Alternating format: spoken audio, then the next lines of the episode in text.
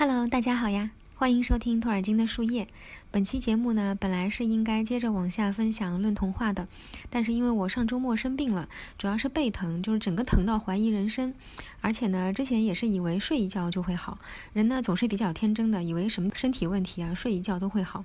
结果呢，这一觉睡得不但翻身疼，到后来连呼吸都疼，最后呢变成睡也不是，醒也不是，躺着也不是，坐着也不是。人呢真的是不能生病，肉体一出问题，灵魂就跟着万念俱灰。原先呢和南城文京是计划好了双休是要一起筹备节目内容、录制节目的，但是这个工作也是因为我而搁置了。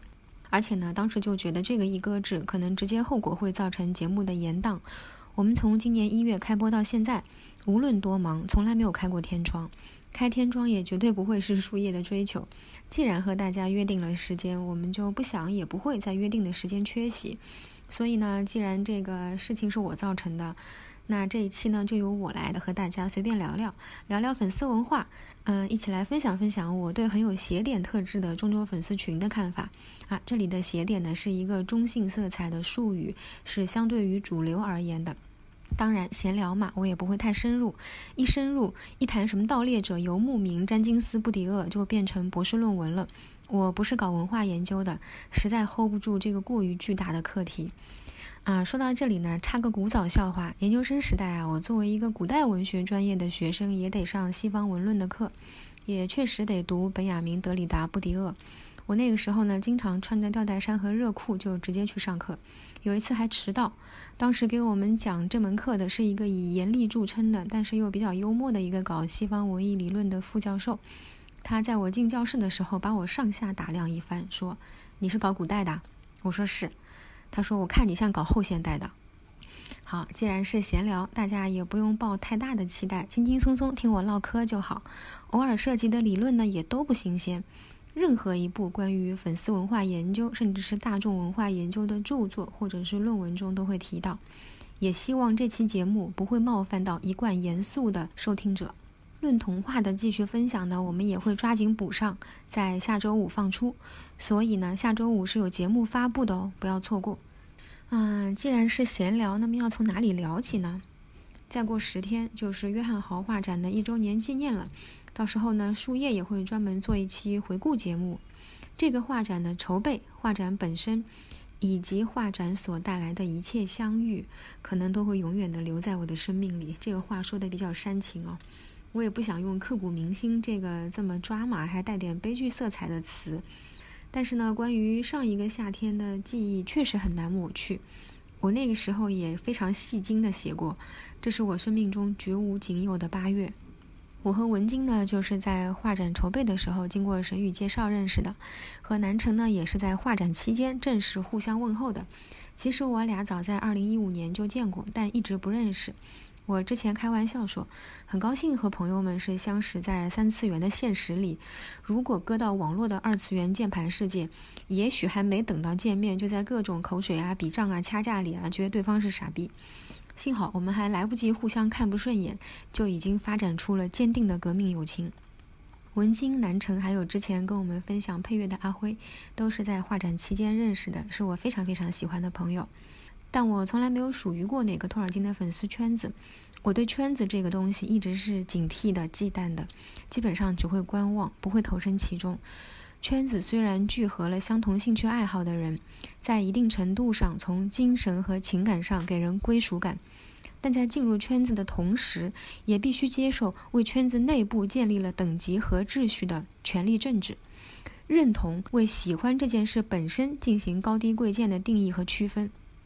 相比而言呢，我更喜欢那种因为身处同一个空间，比如影院啊、剧场啊，而形成的不具备束缚性的情感与激情共同体的感觉。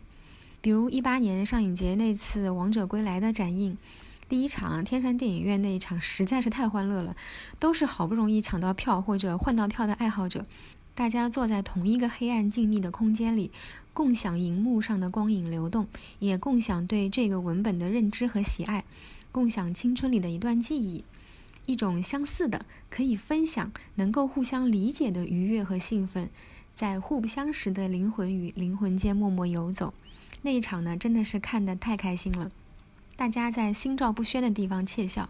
在相同的感动的地方鼓掌，不知道拍了多少次手，简直是把电影都看成了舞台剧。明明我们面对的是不用交流也无法获得即时反馈的荧幕，但中中粉丝群呢，实在是个非常耐人寻味、趣味无穷的亚文化粉丝群体。它拥有多重暧昧又犀利、和谐又矛盾的气质。它既是主流意识形态的，又是亚文化意识形态的。既是官方文化的，又是非官方文化的；既是正统的，又是非正统的；既是中心的，又是边缘的；既是精英的，又是大众的；既是清高的，又是接地气的。不过呢，这里先区分一下粉丝和一般大众受众的区别。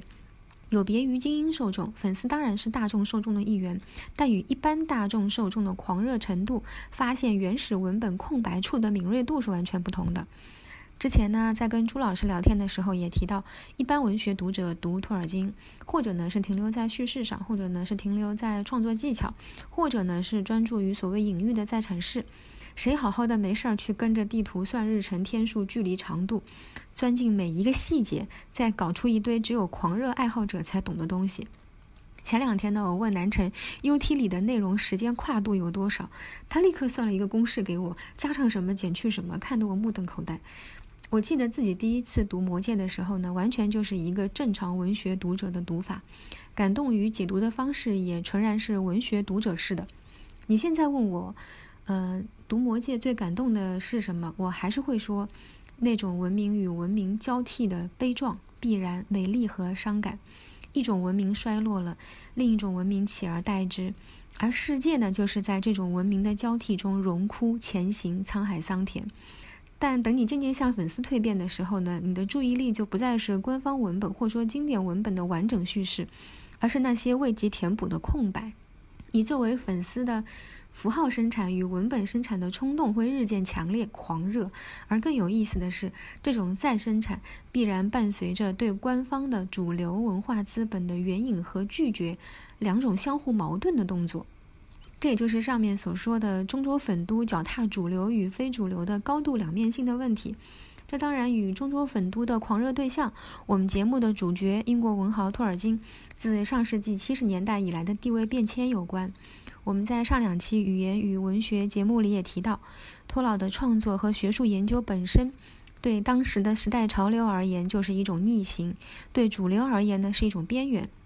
那这也就意味着，他的创作以及他的创作所获得的在时间和空间两方面的长久而盛大的声望，本身就是对精英主义的挑战，是一种坦然而自得其乐的边缘姿态。但不可否认，作为牛津的语言学教授，作为一个语言学教授的语言创作实践的产物，托老及其创作本身又具有足够的精英气质。上世纪七十年代后半以来至今，小托呢不断编辑出版父亲的作品，好莱坞系列电影的上映，越来越多声望卓著的主流学者对托尔金研究的展开，以及各种极具分量的定评，众多官方文化资本的介入，让托尔金的作品从畅销的类型大众文本向经典文本迁移，让阅读托尔金、喜欢托尔金、研究托尔金本身呢也从文化边缘地位。一定程度挪到了主流和中心地位，但即便如此，中洲世界的粉都依然以粉都特有的方式与主流官方和正统保持着微妙的若即若离。那也许有人要问呐，为什么要若即若离呢？彻底成为主流，站到中心不好吗？被官方文化资本收编并获得最大程度的主流资源不好吗？当然不好啦。因为这也意味着某种粉都边界和特权的丧失，某种隐秘的反叛主流的骄傲感的稀释。那我呢，是从2006年喜欢宝冢歌剧团开始，到之后的中洲世界，我在活色生香的亚文化圈或者说写点爱好圈游荡了十多年，既分享特定群体用以界定这个群体的符号生产与文本生产的产物，也参与这种只有特定群体才能理解。懂得内部传播的符号生产，换句话说呢，我享受边界带来的区分，享受这种内部语言造就的反叛性的快感。它重新定义了一种身份区隔的标准，让边界内的人在分享这种内部语言时十分自足自我，无需任何掩饰和扮演。我呢一直是半开玩笑半认真的说，我的日语在某段时间突飞猛进，都是看日语的同人文锻炼出来的。大概是太想吃那些动辄几百页的粮了，几乎是夜以继日的抱着一本字典在啃同人文。这到底是一种怎样扭曲的精神？而且呢，日本粉丝写同人文也不是聚集在哪个平台，大家呢是各自建主页，然后呢设个密码上个锁。如果要看他的文呢，还得绞尽脑汁去芝麻开门。各种平时很少用到的冷僻日语都熟悉起来。我常常说呢，看同人文时候的我跟平时的自己简直是两种人格。但这个躲在后花园心无旁骛的人格才是真实的，不需要扮演，不需要讨好，沉浸在亚文化爱好里的那种好，就是那种彻底做自己的好，是始终保持与主流的隐隐对抗和疏离姿态的好。这就是亚文化爱好，或者说邪典爱好，为他的拥护者设立的边界和特权。费斯克呢，在《粉都的文化经济》一文里面也曾经写到，许多年轻的粉丝在学校里学习优秀，正稳步积累自己的官方文化资本，但他们仍然希望使自己在社会价值观和文化趣味方面，与那些已经拥有了他们正努力积累的文化与经济资本的成年人有所不同。不可否认，这个与众不同太有诱惑力了，而既可以高度拥有官方文化资本，又可以保持对官方文化趣味的反叛性，这难道不是一件最销魂的事情吗？而这个也是中州粉都最大的特点。哎呀，其实说到这里，我已经不知道自己在说什么了。嗯，觉得自己好像说的比较抽象。我记得在读书的时候呢，有一位教授到我们这儿来做讲座。讲座结束的时候呢，他也说不好意思，今天好像说的比较抽象。当时呢，就有一个坐在我前面的男生接着小声的说：“是的，我听的都抽筋了。”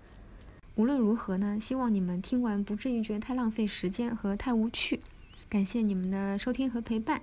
我们呢这次聊天就聊到这里了，我们破例下周再见一次哦，拜拜。